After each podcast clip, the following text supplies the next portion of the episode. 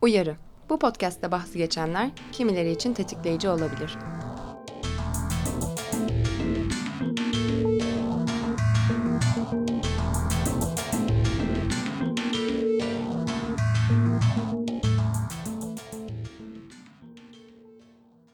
Onay verebilecek miyim? Yeterince ayık mıyım? Bu tür bir etkileşim için duygusal olarak yeterince kararlı mıyım? Partnerimin bilmem gereken psikolojik sınırları veya tetikleyicileri var mı? Partnerime rahatsızlık verecek herhangi bir söz veya hareket var mı? Bu soruların cevapları karşılıklı ifade edilen coşkulu bir evet ile birlikte etkileşimden önce partnerinizle paylaşmanız gereken sadece bazıları. Bu soruları ve cevapları partnerinizle veya partnerlerinizle paylaşmamak neye onay verildiğinin tam olarak farkında olunmadığının anlamına gelir. Etkileşim başladıktan sonra onayın her zaman geri çekilebileceğini de unutmayın. Bu yüzden iletişim kurduğunuzdan ve paylaştığınızdan emin olun. Onay kendinize ve başkalarına saygı duymakla ilgilidir diye belirtiyor kar amacı gütmeyen kuruluş Enthusiastic Consent Initiative yani Şekli Onay İnisiyatifi'nin 11. Prensip Onay isimli programının bir broşürü. Bugün hem alkol hem uyaranlar hem de uyuşturucular bağlamında madde kullanımı ve onay meselesini konuşacağımız konu Baha Aydın. Hoş geldin Baha nasılsın? İyiyim Azal sen nasılsın? Teşekkür ederim beni ağırladığın için. Ben de çok teşekkür ederim. Nasıl bu bölümü yapmaya karar verdik? Neden bu bölümün konuğu sensin? Bunu açıklayarak başlamak ister misin? Aslında şöyle oldu. Ben senin yaptığın podcast'te tesadüfen biraz da rastlamış oldum. Birkaç hani ortak tanıdığımız ve arkadaşımızın paylaşması ve bahsini geçirmesi üzerine oldu ve aslında çok da beğenerek dinledim bölümlerini de. Bölüm, bölümlerinde çok hani böyle konu konu çok spesifik ve çok net bir şekilde işleniyor olması da çok hoşuma gitti. Benim de hani kişisel hayatımdaki belli deneyimlerimde bugün konuşacağımız konuya dair belli atölyeler, belli çalıştaylara katılma fırsatım olmuştu. Dedim ki hani neden olmasın benim de böyle bir bilgim var. Böyle bazı anlatabileceğim deneyimler ve kendimi geliştirebildiğim bir alan var. Hani bunun senin programına katkı sağlayabilir miyim diye açıkçası çok rastgele bir şekilde sana yazdım. Hani seninle üzerine biraz konuştuk. Hangi ortak noktalarda buluşabiliriz? Hangi alanları daha önce konuşulmayan bir şekilde konuşabiliriz diye güzel içerikler ortaya çıkınca da burada buluşmaya karar verdik. Evet çok teşekkür ederim tekrardan. Öncelikle onayın tanımını yapalım istiyorum ki onay derken neden bahsettiğimiz net olsun bölüm boyunca da. Cinsel bir aktivite için özgürce ve hevesli biçimde verilen sözlü veya sözlü olmayan iletişim olarak tanımlayabiliriz onayı. Onay katılımcılar arasında belirli bir cinsel aktiviteye girmek için gönüllü, coşkulu ve açık bir anlaşmadır. Cinsel bir deneyimin her aşamasında bilinçli, gönüllü ve genellikle sözlü onay alınması gerekir. Tüm katılımcılar tarafından açık, gönüllü, tutarlı ve sürekli onay verilmezse bu cinsel bir saldırıdır. Özellikle altını çiziyorum bu kelimeleri tekrar tekrar söylüyorum. Açık, bilinçli, gönüllü, tutarlı ve sürekli. Onay söz konusu olduğunda belirsizlik veya varsayımlara yer yoktur ve daha önce ilişki kurmuş kişiler için de farklı kurallar yoktur. Ancak bir kişinin özgürce bir seçim yapıp yapmadığını ve bu seçimin ne anlama geldiğini anladıklarını belirleme süreci çok katmanlıdır. Alkol ve madde kullanımı da onayın özelliği üzerinde sınırlayıcı etkilere sahip olabilecek faktörlerdendir. Bu yüzden bugün Baha'yla madde kullanımı ve onay meselesi meselesini konuşacağız. Senin demin bahsettiklerim eklemek istediklerin var mı Baha? Bence bunu gerçekten hani beden bütünlüğü ve zihin bütünlüğü tabanlarına oturtmak özellikle bireysel ölçekte çok önemli. Gerçekten dediğimiz gibi istekli, tutarlı, açık ve belirsizlik ve şüpheye yer vermeden gönüllülükle verilen bir şey onay. İşin içine alkol, uyuşturucu ve uyaran maddeler girdiği zaman hem beden bütünlüğümüz hem zihinsel bütünlüğümüzde değişimler oluyor. Birey bütünlüğü olarak kendimizi maddeden daha güçlü görüyoruz genellikle. Böyle bir psikolojik yatkınlığımız var yani. Özellikle alkol ve içkiye karşı olan kültürümüzde her zaman ben onu içerim, ben o şişeyi bitiririm, ben şu kadar işte şat yaparım gibi bir zaten yaklaşımda geliyoruz. Ama aslında fizyolojik olarak maddeler de bizden daha güçlü olabiliyor çoğu zaman ve bunun hakkında bizim anlamlı bir şekilde kendimizi donatmamız ve kendimizi tanıma süreçlerini yaşamamız gerekiyor. Peki genel anlamda maddelerin ne gibi etkileri olabiliyor ki onay söz konusu olduğunda bu kullanım soru işaretleriyle ortaya çıkıyor? Ve ben bireylerin durumuna biraz odaklanmak istiyorum bu soru kapsamında. Bireylerde bedensel bütünlük ve zihinsel bütünlük olarak aslında iki kulvardan inceleyebileceğimiz durumlara sahip. Bedensel bütünlük ayık halimizdeyken yani kendi hayatımızın gerçekleri neyse o bedensel bütünlük doğrultusunda hem kendi limitlerimizi biliyor oluyoruz hem de karşımızdakine genel olarak yapabildiğimiz fiili somut aksiyonlar doğrultusunda belli şeyler yansıtabiliyoruz alkol kullanımında ve belli uyuşturucu kullanımında bu bedensel yetimiz ve bedensel bütünlüğümüzde azalmalar, yıpranmalar hatta tamamen kayıplara doğru ilerleyen süreçler oluyor. Bu alkolde işte baş dönmesi, dengesizlik gibi başlayıp da sonra tamamıyla neredeyse bayılma seviyelerine kadar ilerleyen devamlı bir süreç oluyor. içtikçe artan. Bazı uyuşturucu maddelerde de sizin kas faaliyetlerinizi, refleksif faaliyetlerinizi bir şekilde azaltan, bir şekilde kısan hatta bir şekilde tamamen yok eden e, durumlar olabiliyor. Bu durumda tabii ki de az evvel bahsettiğimiz gibi tutarlı ve sürekli ve gönüllü onayı yansıtmakta tabii ki de belli e, belirsizlikler oluşturmaya başlıyor ve belirsizlik olduğu anda da zaten bu durumu zorlaştırdığını düşünüyorum. Bu bedensel kısmı işin. Bir de zihinsel kısmı var. Zihinsel bütünlük zaten bütün bu onay sürecinde dediğimiz gibi gönüllülük yani o şevkli rıza çok önemli bizim için ve sürerlik önemli. Zihin bulanması ve baş dönmesi, hafıza, kısa dönem hafıza kaybı, karar verme mekanizmalarında belli gerilemelere sebep olan e, yine alkol ve uyuşturucu maddelerden bahsedebiliriz ve burada kişi kendi muhakemesini ve kendi tutarlı ve sakin ayık şartlarda. ayık şartlarda ayık şartlarda düşünebildiği ve kendince kabul ettiği sınırları istemeden belli bir durumun, ortamın ve kendi fizyolojik, nörolojik o anki halinin yarattığı baskı ortamıyla ihlal ediyor olabilir ve bu ihlali ayıkken güvenli bir, rızalı bir ilişkide aşmayacağı bir mesela ihlaldir ve tabii ki de buna da bir şekilde karşı bir duruş sergilememiz gerekiyor olacak. Ama yine de bir parantezde şöyle açmak istiyorum. Kişilerin madde kullanımında muhakeme yetkileri azalıyor. O yüzden madde kullanırken insanlar rıza veremez bireylerin onay vermesi mümkün değildir. Çünkü maddelilerdir de çok genel olarak kabul gören bir şemsiye altından her şeyi kapatan bir düşünce olmasını da istemem. Çünkü bu çok ebeveynsel bir yaklaşımdır. Bireyler bireydir. Bireylerin de kendi sınırları ve kendi muhakeme yetileri kendi içlerinde saklıdır. Yani kimse özellikle enstitü, hukuk ve devlet boyutlarına varan bir seviyede hiçbir şekilde biz sen işte zihinsel durumunu şu seviyeye çektin, şu seviyeye yükselttin ya da alçalttın ya da değiştirdin. Ayık değilsin, ayık olmadığın için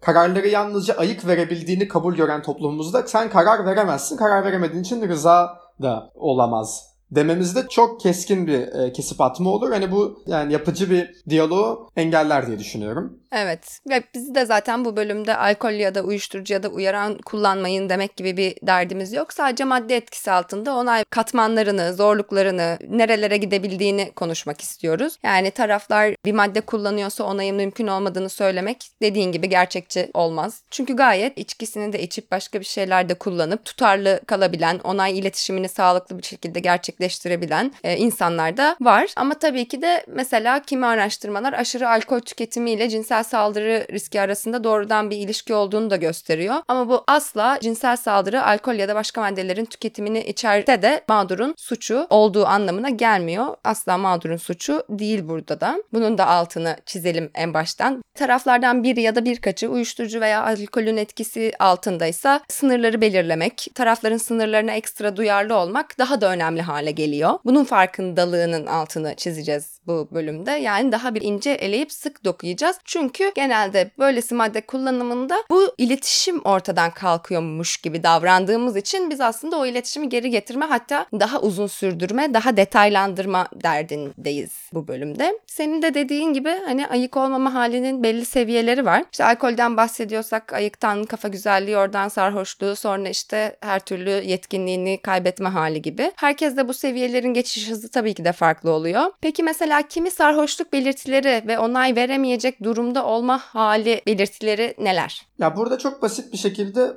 karşımızdakini ayıkken tanıyorsak zaten belli kıyaslamaları yapabiliyor oluyoruz. Yani, yani tanıdıktan kastım o gün tanışmış olmanız da dahil buna. O gün belli bir ayıklık seviyesinde tanışıp ardından farklı bir zihinsel hale geçmişseniz de yine de o tanıdıklık bence kurulmuş diye kabul edebiliriz. Çünkü siz o bireyi bir şekilde hani o bu zihinsel hal dışında başka bir zihinsel halde daha ayık zihinsel halde gördünüz. Bir iletişim bir, bir an yaşandı. Şimdi burada kişiye düşen şey, bireye düşen şey gerçekten bir karşılaştırma yapmak. Ayık halde size belli bir üslupta, belli bir şekilde, belli bir tarzda konuşuyorken ya da belli bir vücut dili, belli bir genel hal, tavır, mizaç, hı hı. bunun yani bir sürü kelimeyle bunu tarif edebiliriz. Belli bir haldeyken bu ayık halden daha farklı bir zihinsel hale geçiş sürecinde bunlarda e, radikal, hatır sayılır değişimler oluyorsa ve özellikle tekrardan onay tanımımıza dönerek belirsizliğe yol açacak değişimler oluyorsa ya belirsizlik nedir? En basitinden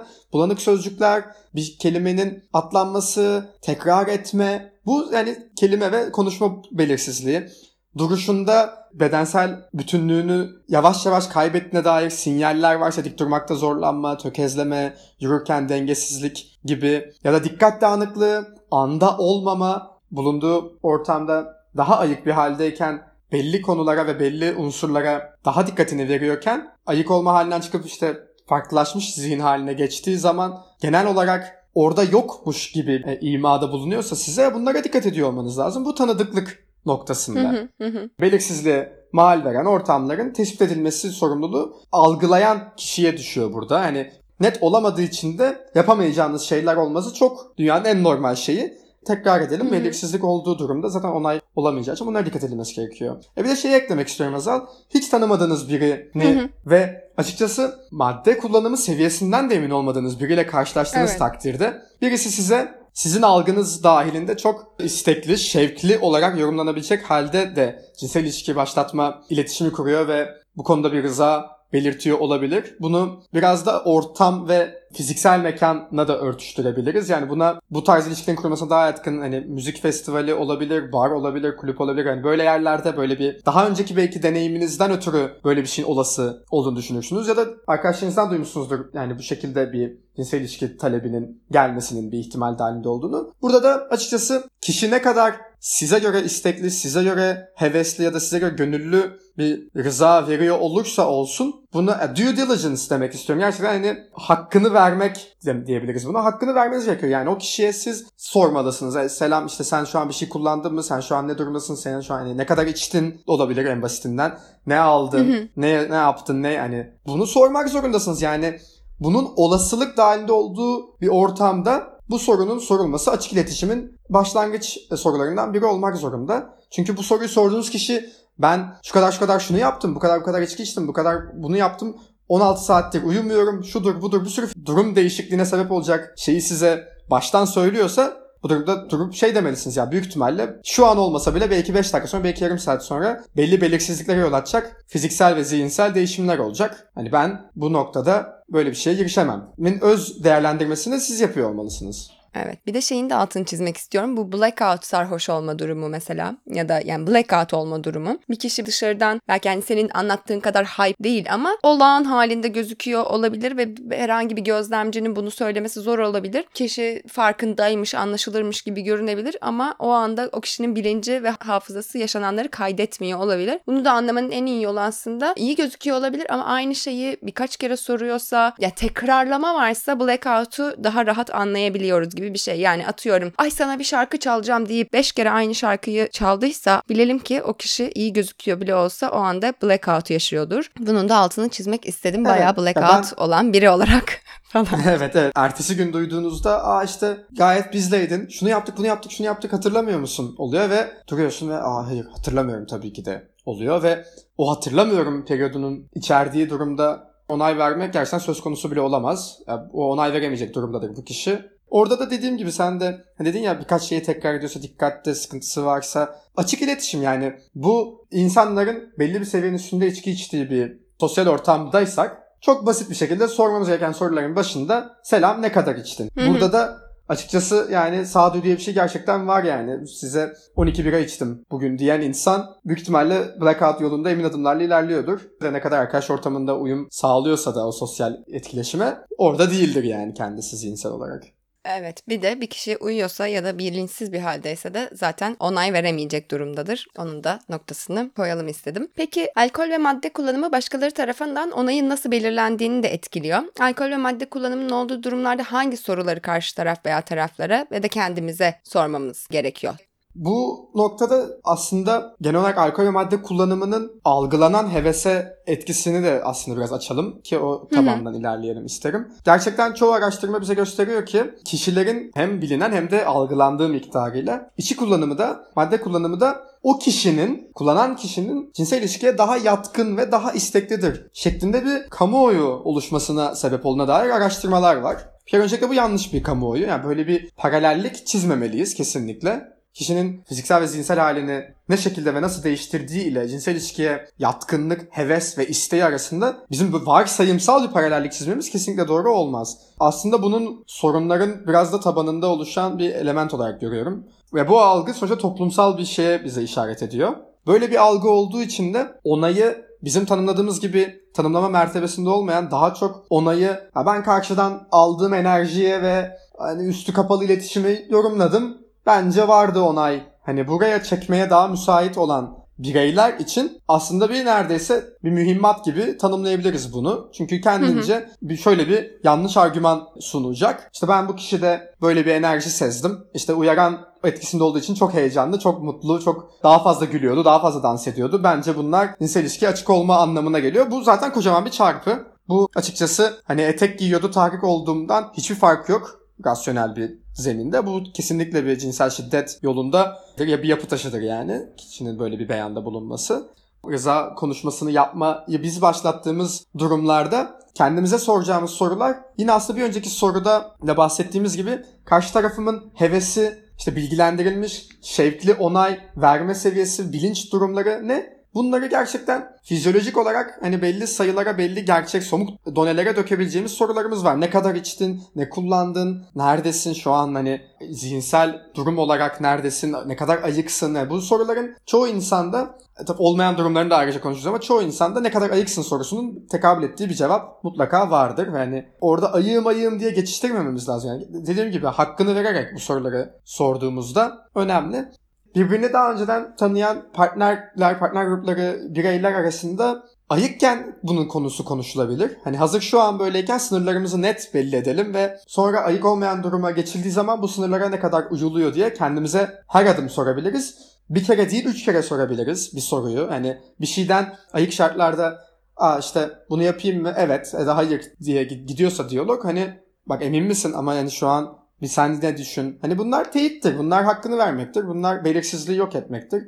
Bence en önemli konu gerçekten burada tabii ki de tarafların rızalı madde kullandığı durumdan, örneklerden bahsediyoruz. Tarafların rızalı madde kullandığı durumlarda en önemli sorun cinsel şiddete yol açan yani yapı taşı sorun belirsizlik durumları oluyor. Belirsizliği de aydınlatmanın en kolay yolu iletişim, iletişim, iletişim, iletişim. Evet.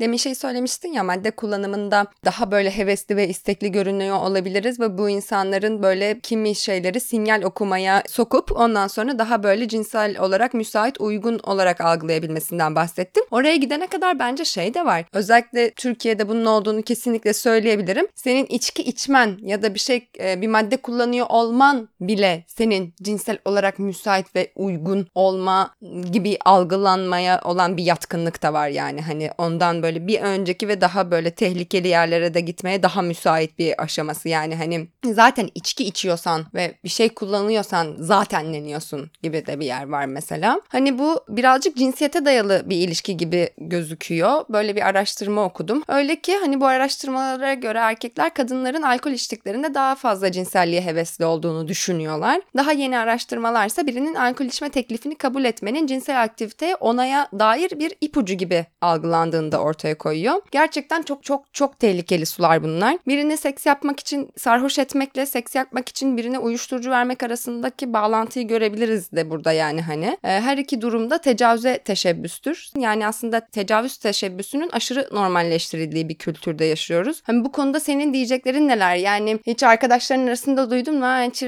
Yani bu çok çok ben duydum ve ben bana yapıldığını düşündüğüm zamanlarda oldu. Çünkü böyle bir şey yok yani. Bir, bir kadın Hı-hı. daha fazla içki içiyorsa, bir kadın genel olarak içki içiyorsa da bir kadın başka birinin içki teklifini kabul ettiyse seks yapmaya onların tabiriyle müsait ya da elverişli ya da yollu Borçlu. diye argo kelimeler Hı-hı. kullanıyorlar yani. Bu, bunların tabii ki de hiçbir şekilde kabul görmesi de hiçbir şey alanımız ve e, duruşumuz olmayacak kesinlikle ipucu kelimesini kullandın sen. Bence bu bir yere bizi çekebilir. Bireyler toplumda cinsel ilişki nasıl başlatılır, nasıl kendilerine uygun deneyimler bulabilirler, bunu nasıl özgürce ve baskı olmadan yaşayabilirler konusunda belli baskı unsurları hem enstitü baskıları, devletler, kanunlar, polisler şunlar bunlar hem psikolojik baskılar kendileri görmedikleri için, çocukken ergenliklerinde bunun gelişimini tam yapamadıkları için hem de maruziyetten kaynaklı eksiklikler. Yani görmüyor. Televizyonda bunun bir karşılığı yok. İşte erişebildiği kaynaklar bunun karşılığı yok. İçine atıyor. Konuşabildiği az insan var. Üzerine çok konuşulmuyor zaten. Böyle bir kültür olduğu için yani iletişim, açık iletişim pek yok. Açık iletişim nasıl yapılır hakkında genel bir kanı pek yok Bu yüzden insanlar ipuçları ve çıkarımlar ve varsayımlar üzerinden bir dünya algısına daha yatkın oluyorlar. İşte burada da dediğimiz gibi sen dedin ya hani bunu bir ipucu olarak görüyor dedin. Özellikle de hani bir yandan da tabii ki de patriarka altyapısı tabii ki var yani erkekler için hı hı. patriarkadan ötürü şekillenmiş bir erkek zihni için hayattaki cinsel ilişkilerine giden yol hani elde etme, tavlama, bir şekilde ulaşma sistemler kurulu. Evet kandırma. Bir oyun bir böyle bir daha da çirkin tabirlerle av. Hani bunların bir sürü farklı connotationları olan farklı e, çıkarımları olan kelimeler var ve hepsi kötü kelimeler kötü tanımlar olmasına rağmen dediğim gibi toplumsal gerçekliği sonuçta bir ayna. Yani heteroseksüel bir normda konuşuyorum şu anda. Bir erkek grubunun barlara ya da kulüplere belli o tanışıp cinsel ilişki kuracakları kadınlar bulmak için çıkmasına kendi aralarında abi ava çıktık demelerinin Hı-hı. çirkinliği çok daha büyük sorunları aslında bizi işte yönlendiriyor bu şekilde. İçki olsun ortamda, gevşesin. Birinin içki içip gevşeyip hayır diyemeyecek, ikna olacak tırnak içinde hale geleceğini düşünüyorsanız, niyet ediyorsanız ya da ifade ediyorsanız, planlıyorsanız aslında tecavüz planı yapıyorsunuzdur. Onu netleştirmek istedim. Evet tabii ki de bu bir gerçekten tecavüz teşebbüsünün e, yolunu açan bir süreç oluyor. Bu noktada bu hayır diyememek evettir işte gibi bir zihinsel kurulum yapmış demek ki bu insanlar. Kesinlikle bu algının kırılması için çalışmak yani burada sosyal, toplumsal, politik arka planları tabii ki var. Tecavüzcünün korunduğu, tecavüz kültürünün, tecavüz dilinin, eril dilin bu kadar yaygın ve güçlü olduğu bir toplumda yaşarken zaten böyle yan dillerin ve yan tanımların çıkması yani çok olası, çok fakat işte eğitim ve insanların bilinçlendirilmesiyle bunun kırılması yani hayır diyemediği için evet demiş olmuyor yo, vurgulamak. Onayın işte şevk ve gönüllülük ve tutarlılığa tekrar tekrar ne kadar e, dayandığını bunlar sayesinde onayın onay zaten olduğunu aktarabilmek gerekiyor. Bir de açıkçası o dedik ya ortamda alkol olsun ki insanlar rahat davransın sonra zaten hani çok masumca yaklaşacağım burada. Daha hani masumca bir nokta bir mesaj da vermek istiyorum. İnsanlar kendilerini daha az kısıtladıkları zihinsel hallere girmek istiyor olabilirler cinsel ilişki için. Ama bunu işte onay inşası gibi art niyetle yapıldığı çok örneğimiz var ve bu çok yanlış bir şey ve bu çok gerçekten sorunlu bir yapı. Ama yine de ben daha hem kadın hem erkek hem non-binary her şekilde beyanı olan cinsel yönelimi ve beyanı olan bireylerin cinsel ilişkiye giden yolda kendilerini ayık olarak bazen rahat hissetmediklerine dair bir saptamada da bulunmak istiyorum ve bunu farklılaştırılmış zihin haline geçip o şekilde çözmenin bir çözüm yolu olduğunu düşünmeleri çok normal. Çünkü hem alkolün hem uyaranların hem uyuşturucuların talep edilmesinin ve revaçta olmasının insanların istenmesinin sebeplerinden biri de farklı zihinsel bağlantılar, farklı anlamlandırmalar hem kendimizi hem yaşadığımız ortamı hem diğer insanla görüşümüzü, farklı ideolojik düşüncelere açılan yollar, farklı fikirlerin ortaya atılmasını sağladıkları gibi cinsel ilişki ve kendi cinselliğimiz ve kendi cinsiyetimizde de belli özgürlükler, belli yeni farkındalıklara sonuçta yol açıyor. Ya bu da yine araştırmalarca da gösterilen bir şey yani. Madde kullanımında insanlar daha önceden tanımladıkları cinsel kimlik ve cinsel yönelimlerinde yeni tanımlamalar ve yeni unsurlar keşfettiklerini ve fark ettiklerini söylüyorlar. Burada şeye tekrar dönmek istiyorum. Yani alkol olsun ortamda ve insanlar rahat olsun ki ben evet alayım değil. Aksine o evet diyebilsin. Yani burada okun yönü değiştiği zaman aslında biraz sorunları çözebiliyoruz. Yani hı hı. insanlar kendilerine evet diyebilmek için alkol tüketiyorlarsa burada sorun yok. Özün çok basitleştiriyorum şu anda ama birine dedirtmek için alkol tüketiliyorsa sorun var. Yani gerçekten bireylerin kendi otonomisi, kendi rızaları, kendi kararlarına ne kadar saygı gösterdiğimiz ve bu saygı hakkında ne kadar bilinçli olduğumuz ortamlar varsa burada da insanların alkollü ya da ayık, maddeli ya da ayık rıza beyanında bulunması da çok daha kolay ve güvenli olacak.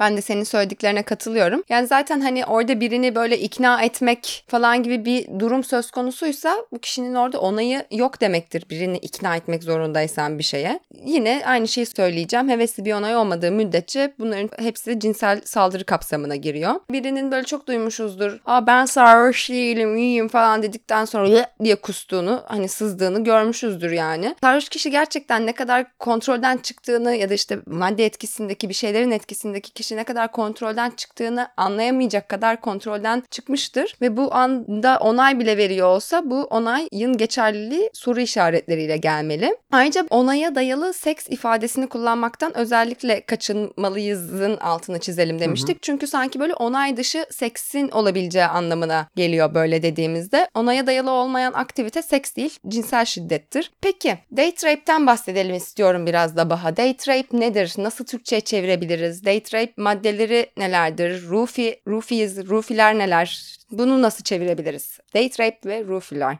Randevu tecavüzü diye doğrudan çevirdiğimiz zaman aslında aynı şeyi tasvir etmiş oluyoruz.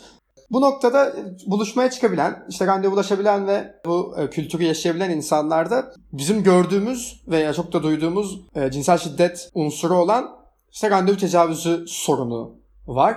Randevu tecavüzü biraz da kişilerin birbirlerini yeteri kadar tanımamalarına dayanarak o fail tarafından böyle bir silahlandırılarak bu durum kullanılarak randevu sırasında kişinin bedensel ve zihinsel bütünlüğünü o kişinin rızası olmadan bozarak ardından cinsel şiddet e, ya da tecavüz yapması o kişinin. Bu genellikle madde ve madde kullanımıyla daha yaygın. Sadece alkolle de date rape bu arada olabilir. Hani onu yanlış anlaşılma olmasın. Ama sadece alkolle randevu tecavüzü olmasının madde kullanımıyla randevu tecavüzü olmasına göre sanırım farkı alkol litrelik bir tüketim maddesi olduğu için kişi yine de ne kadar içtiğini bir şekilde sayabiliyor. Tabii ki de baskı ortamı, hı hı. akran baskısı ortamı, bir şekilde bir zorlamayla içilen hani iç iç iç baskısı tabii ki de var ve bunlar da randevu tecavüzünü oluşturan e, bir yapı taşı olabilir. Ama tüketimi gereği, tüketimin miktarı ve gizlice tüketilebilmesi doğası gereği tecavüzcü birey, tecavüzü yapan o fail, şiddet faili kişinin rızası olmadan genellikle içtiği şeye toz halinde karıştırdığı maddelerle bilinci ve motor fonksiyonlarını hem bedensel bütünlüğü hem de bilinci karar verme mekanizmasını, yardım isteyebilme mekanizmasını, başkalarına ulaşabilme, iletişim kurabilme mekanizmalarının hepsini kapatan maddeler veriyor oluyor. Bu maddeler de hani ismen de aslında bilmek. Rufies de aslında evet. bunlar. Rufies, evet. yani, yani tecavüz ilaçları diye de geçiyor sanırım çevirebiliriz. Evet o şekilde çeviriyor. Yani aslında Rofinol diye bir ilacın argo ismi, sokak ismi. Rofinol de aslında alerji ilacı arka planda olan kimyasal bir bileşen ve dozunu biraz bile aştığı takdirde motor fonksiyonlarının kaybı ve aynı zamanda boğazda biraz düğümlenme ve dil döndürme dediğimiz şeyin engellenmesi ne gidiyor ve gö- görüş dar- daralması, baş dönmesi, dengesizlik gibi oluyor ve bu kesinlikle öz savunma ve kendi isteklerini belirtemeyen bir bireyle sonuçlanıyor o saat periyodu, o zaman dilimi boyunca ve tecavüz, hı hı, hı. şiddet faili içinde bu hani kendisinin istediği ve kendisinin yarattığı bir durum oluyor ve burada da işte cinsel şiddete ilerleyen bir durum yaşanıyor. Yani rufiz olarak kullanılan aynı zamanda rufiz olarak kullanılmayan da maddeler var ama bunlar da hani kötü amaçla kullanılması yaygın olduğu için bu kategoride değerlendirmek zorundayız. Yani hiçbir şekilde onları da azizleştiremeyiz diye düşünüyorum. Bunların en başında hı hı. GHB denilen bir madde geliyor. Gamma hidrobitik asit. G diye de biliniyor. G, aynen, G diye de biliniyor. E, G de mesela bir uyaran, uyaran bir madde. Normal etkileri kişinin fiziksel e, ritmik hareketlere daha yatkın olması, belli bir ritim ve müzik duygusunun yükselmesi. O yüzden zaten genellikle müzik olan ortamlarda ve sosyal alanlarda da çok kullanılır.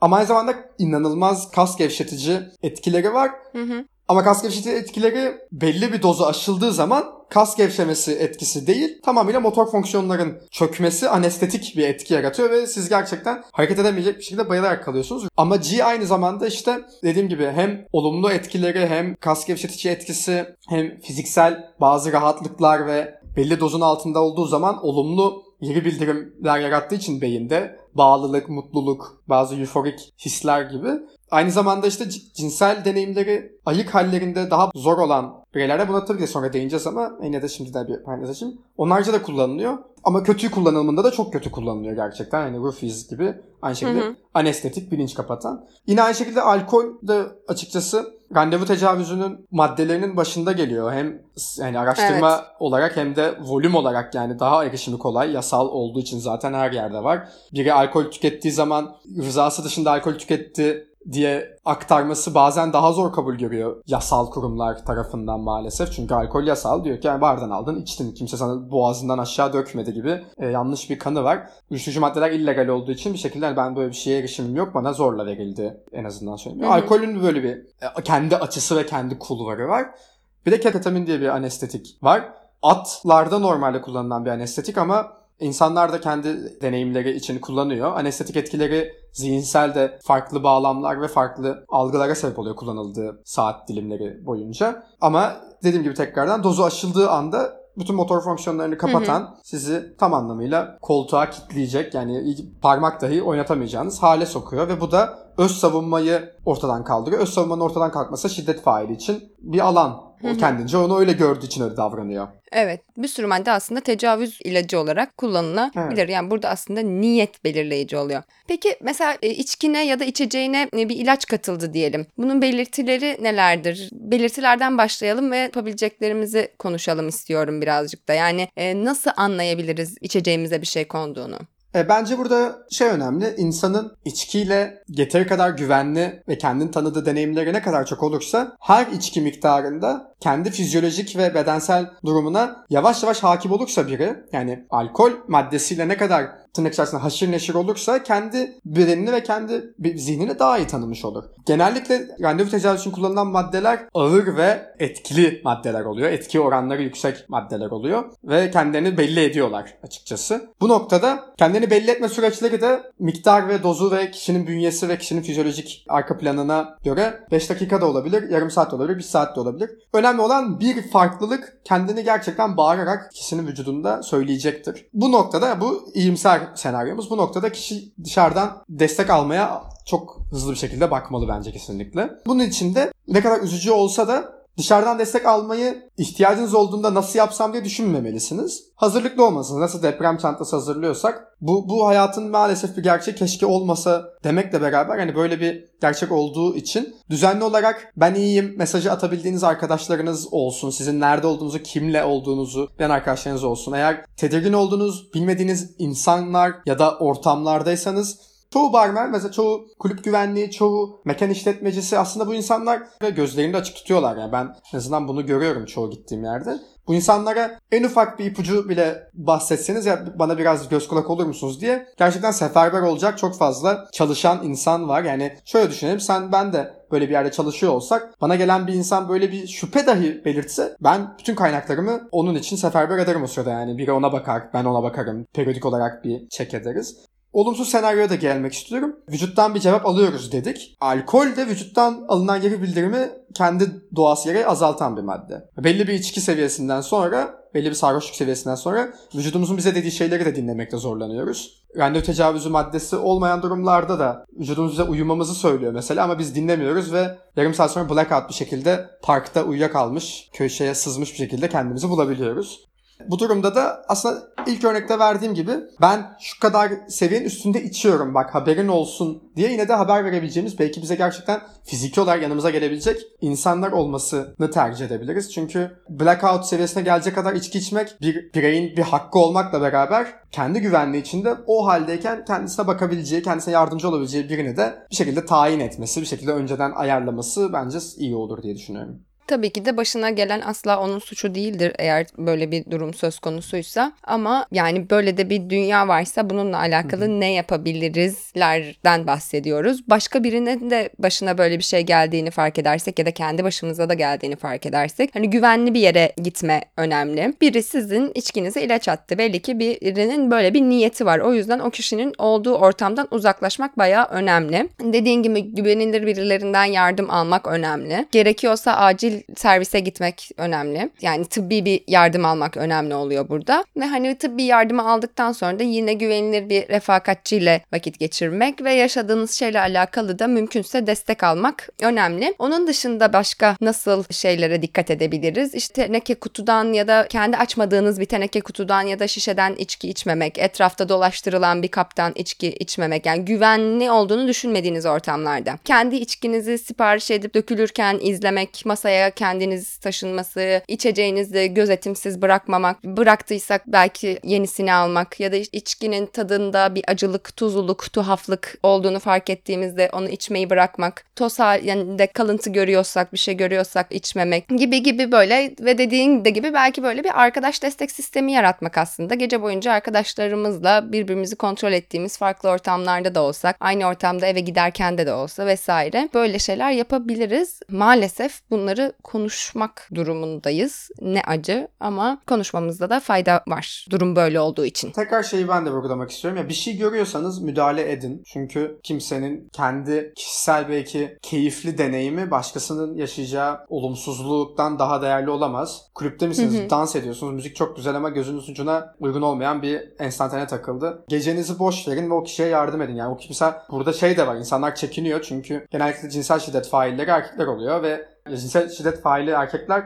genellikle erkekliklerini diğer şiddet kulvarlarına da konuşturmaya yatkın oluyorlar. İtişme kakışma kavgaya dönüşebiliyor bazen ve bazı insanlar da ben uğraşmak istemiyorum'a düşebiliyor. Ama yani ne kadar çok insan ben uğraşmak istemiyorum'a düşerse o kadar her, her birimiz yalnızlaştırılırız. Şiddet failleri sayıca bizden çok daha az. Bunu unutmamamız lazım ve buna bu şekilde yani gerçekten herkes duruşunu sağlam sergilerse geçit açılmaz diye düşünüyorum. Kesinlikle. Böyle şeylere seyirci kalmamak ve müdahale etmek bence de kesinlikle çok önemli. Peki chemsex nedir? Nasıl çevirebiliriz? Burada hani chemsex derken de bu arada şey webcam keminden değil de C-H-E-M sex diye yazılıyor. Ee, ondan bahsediyoruz. Bana bunlarla da alakalı link yolladım bölüme hazırlanırken. O yüzden sendeyiz. Nasıl çevirebiliriz? Nedir?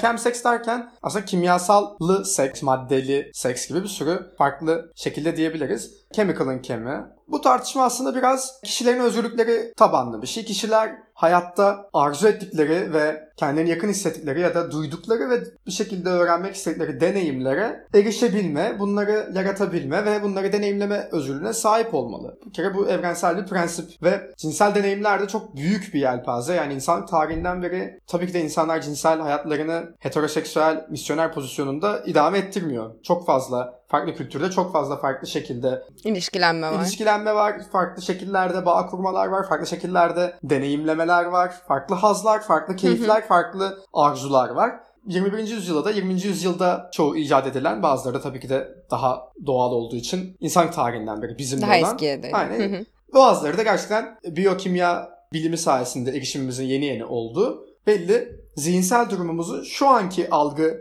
kapasitelerinden farklı algı kapasitelerine taşıyan maddeler var. Şimdi bu maddelerin kullanıldığı takdirde algı kapasiteleriniz ve yorumlamalarınız değiştiği gibi zevkler ve hazlar da değişebiliyor. Özgür bireylerde ayıkken yaptıkları cinsel ilişkilendirmedeki belli hazları severken ya da sevmezken hiç önemli değil. Bu madde kullanımındaki zihinsel hallerindeki ortaya çıkan hazları da gayet tabi arzulamak ve istemek ve yaşamakta. Bunları güvenli olarak hatta yaşayabilmeleri kesinlikle korunması gereken bir hak. Chemsex de hani bu seksi geliştirmek için ilk kimyasal kullanımında olduğu seks aslında. Paralel olarak mesela BDSM kültürü nasıl mesela cinsel ilişkilendirmede farklı deneyimlerin önünü açan bir şey, farklı teçhizatlar ve dış unsurlar kullanarak iki ya da daha fazla insan dışında da bir şeyler kullanılıyor burada. Bu, bu da aynı şey. Buradaki tek fark bence insanların ilk bakıştaki algısında kullanılan şeylerin satış ve üretiminin yasalar tarafından düzenlenme şekli. Yani ip alabiliyorsunuz, kelepçe alabiliyorsunuz dükkandan. Fakat chemsex'te kullanılan G'yi, ketamini, şuyu, MDMA'yı bunu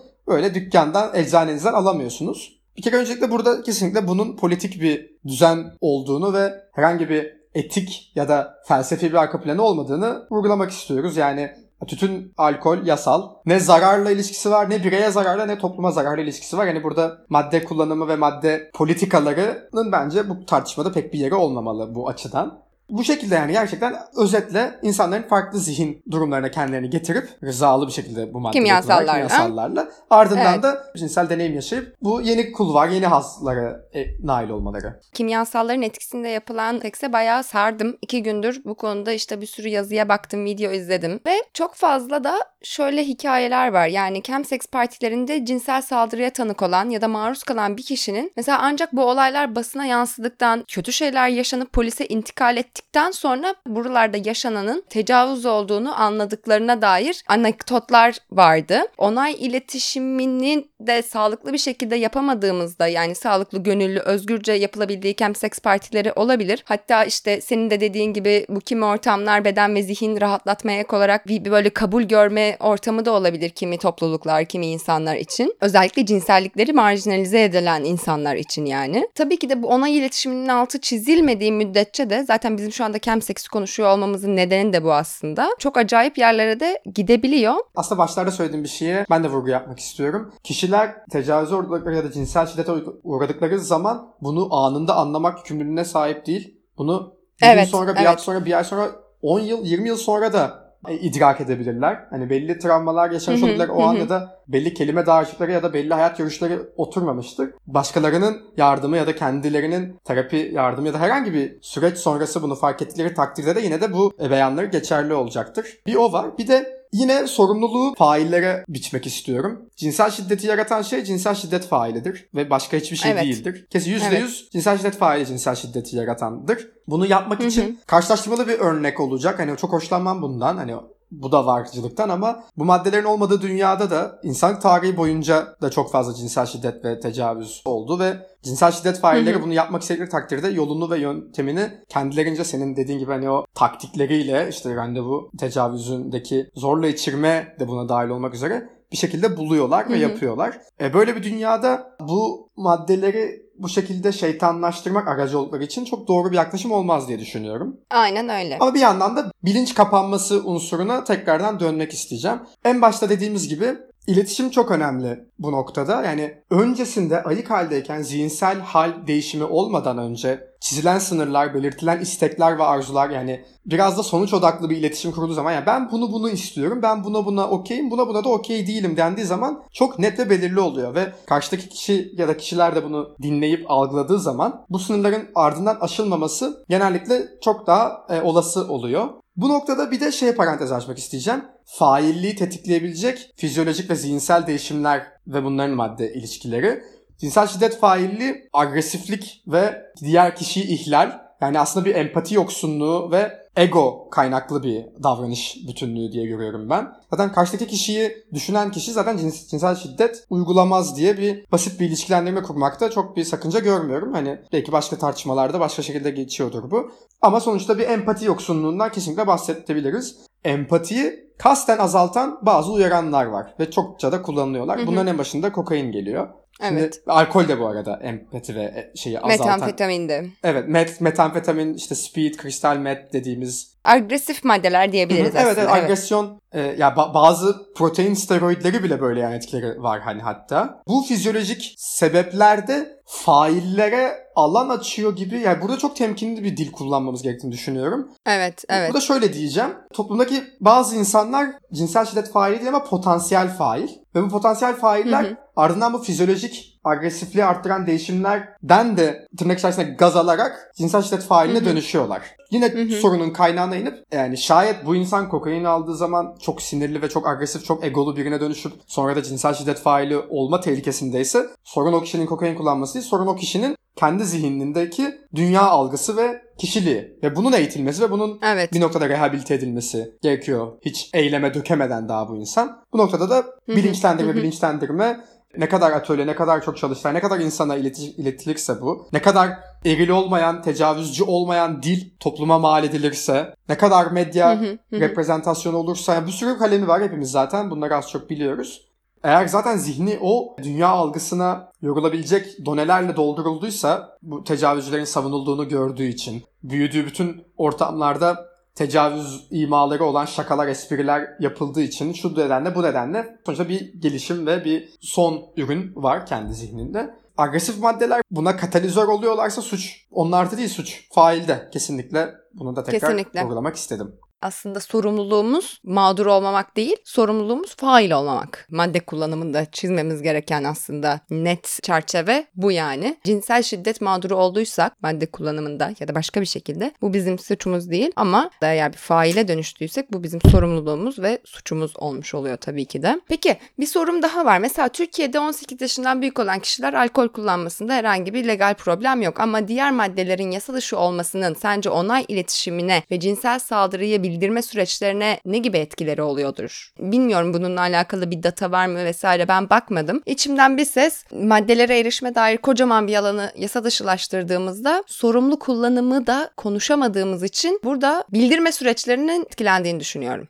Evet burada işte hani yasal süreçlerin, devletin bireyle olan ilişkisindeki rollerin biraz sıkıntılı olduğu bir dünya düzeninde maalesef yaşıyoruz. Hani Hı hı. bireylerin mağduriyete uğrayan insanların korunması ve kullanması yerine aksine kriminalize edilmesi sorunsalını en çok yaşıyoruz. Ve buna yine paralel bir örnek olarak mesela seks işçilerinin yasal güvenceleri ve yasal durumunda da çok bu tartışma çıkar. Yani seks işçisi rızası olmayan bir eyleme zorlandığı zaman ve dolayısıyla cinsel şiddete uğradığı zaman bunu genellikle yasal mercilere aktarmakta çok zorlanıyor. Çünkü onu kollayan mekanizma var. Kendisine yapılan yasa dışı şey sanki meşruymuş gibi bir hukuk algısı hem insanlarda hem de maalesef hukukta da. Evet şey örneğini bile gördük yani Türkiye'de tecavüz hayatta kalanı seks işçisine seks işçisi olduğu için faile daha az ceza verildiğini gördük yani böyle korkunç örnekler gördük. Evet sanki hani Evet evet yani gerçekten meşrulaştırıyorlar yani bu, burada kişinin yaptığı bir eylem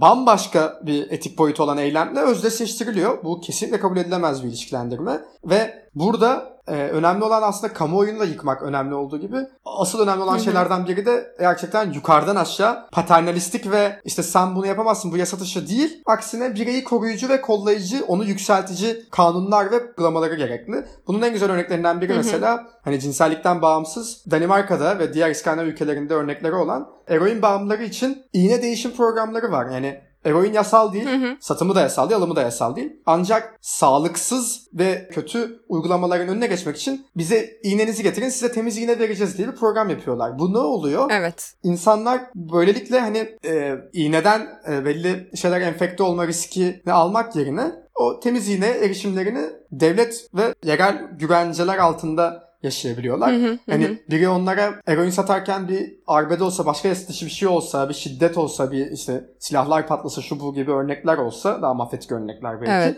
Bu kişi polise gidip ya ben böyle böyle bir alışveriş içerisindeydim ama bak böyle böyle bir şey oldu demekten çekinmemeli yani. Açıkçası ben ülkemizde çoğu insanın böyle bir durumda daha ağır bir şey yaşasa abi neyse şimdi gidersem ve beni de alacaklar gibi bir algıda olduğundan ötürü bence herkese gerçekten yaşadığı bir korku yani.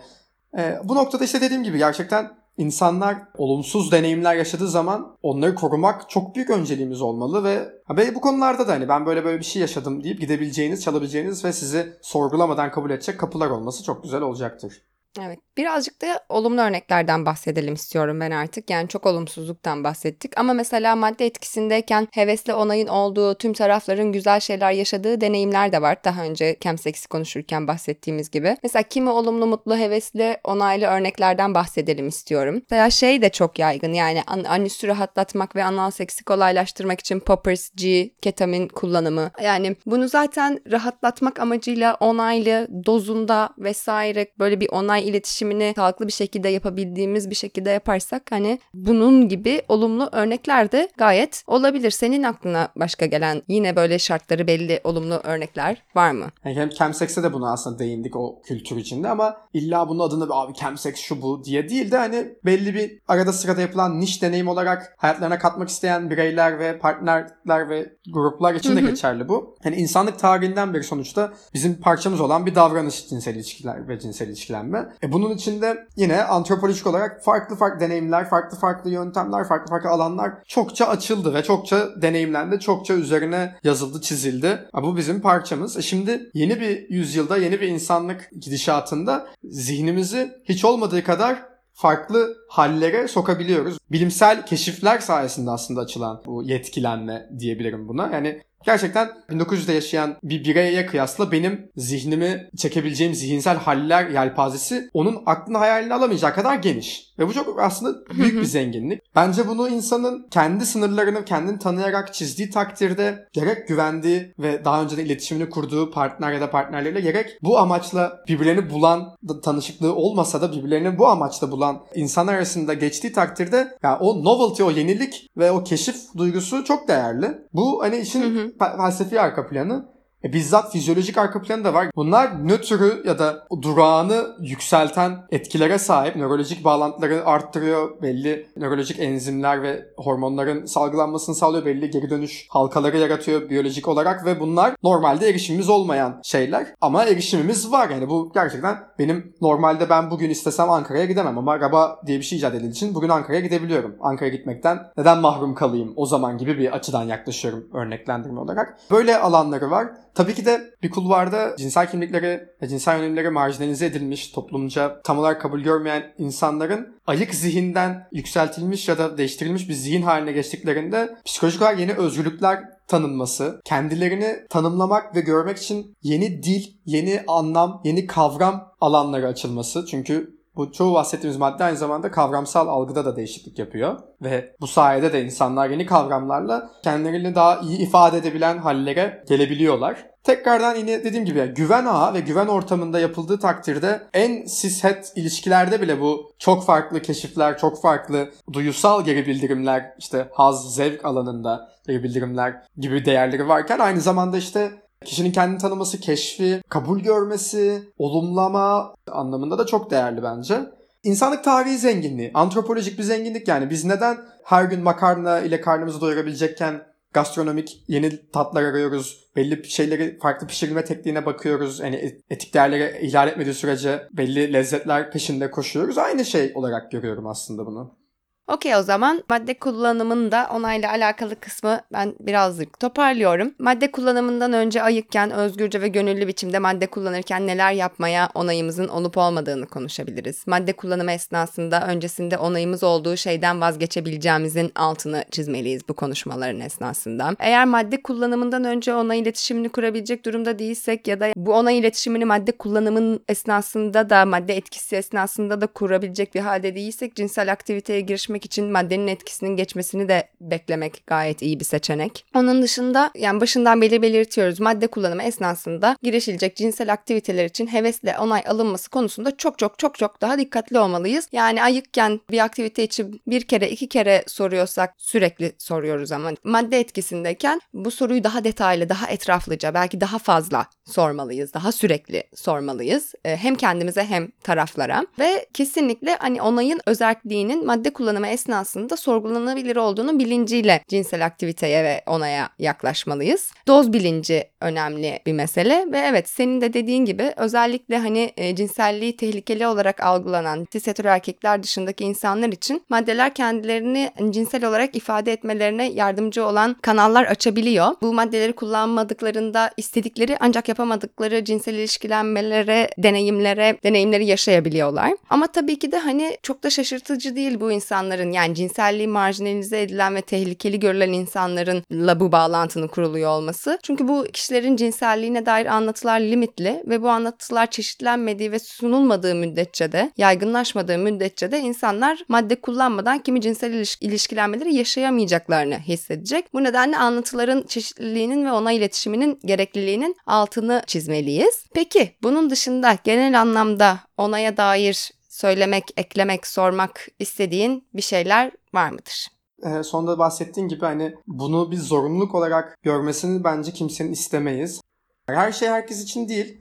Her zihinsel hal ve durum da herkes için değil. Her madde de herkes için değil. Hayatın her alanında ve her zihinsel hal için geçerli. Yani kimisi için kafeinli olmak da mesela kötüdür. Yani çoğu insan için kahve içmek biraz uyarıcı, biraz da odaklanmalarını sağlarken bir kişi eğer benim dikkatimi çok dağıtıyor derse biz ona hayır kahve öyle bir şey değil diye çıkışmayız yani. Deriz ki tamam senin evet. deneyimin böyle. Bu maddeler konusunda da böyle yani. Çoğu insan için belki de daha mesela MDMA konusunda euforik, daha bağlantılı, daha empatik, daha insanlığı kabul edici bir sürü olumlu kavramsal değer yaratan bir şey. Bir kişi için de olumsuz bir deneyimle linklenmiştir.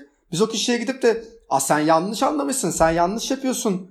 Böyle bir şey yok. Böyle bir hani böyle bir sefere çıkmaya gerek yok zaten. Hani niye başkasının deneyimini geçersiz kılmak için çaba sarf edelim ki topar şöyle toparlamak isterim. Çok güzel keşifler ve çok güzel alanlar var bu konuda. Güven ağları kurulduğu zaman, bunu da bu arada kişisel önerim olarak güvendiğiniz insanlarla kesinlikle yapın her şeyi. Hem zihinsel bütününüz hem bedensel bütünlüğünüz çok narin. Hepimizin sandığından daha narin. Kendimizi çok güçlü zannediyoruz ama maddeler daha güçlü oluyor bazen. Özellikle dozları ayarlanmadığı sürede. O yüzden her zaman güvendiğiniz güven ağları olan hem mekan hem insan olarak seçerek ve önceden tasarlayarak yapın. Kesinlikle rastgele ve bodoslama yapmayın. Hani hiç bu hani anı yaşa spontaneyiz ha ha ha her şey rastgele aa bak bunu da aldım aa şunu da yaptım böyle bir şey yok böyle bir şey çok sağlıksız. Planınızı yapın Hı hı. envanterinizi çıkarın gerekiyorsa ölçülerinize bakın kendi beden kütle endeksinize bakın araştırmanızı yapın. Bunun cinsel boyutunda da hani nasıl oluyor nasıl deneyimler oluyor nasıl geri bildirim yapacağım vücudum ne tepki verecek bilincim ne durumda olacak ona da bakın. Her şeyi bir değerlendirin ondan sonra dediğim gibi keşif yani daha önce insan tarihinde de çoğu insana nail olmamış deneyimleri deneyimlemek için şanslı bir yüzyılda, şanslı bir milenyumda yaşıyoruz. Ve bu şekilde bunu ka- kapatmak isterim. Evet, onay iletişimini kurabildiğimiz müddetçe sağlıklı bir şekilde bir sürü keşif de aslında bu konuda bizi bekliyor. Çok teşekkür ederim Baha bu bölüme konuk olduğun, bu sohbeti yaptığımız için. Ben teşekkür ederim beni ağırladığın için. İstediğiniz seksi yapmaya, tercih ettiğiniz içecekleri içmeye ve maddeleri kullanmaya devam edebilirsiniz. Tabii bunlar olurken hem başkalarına hem de kendinize karşı saygılı ve dikkatli olun. Bir sonraki bölümde görüşmek üzere.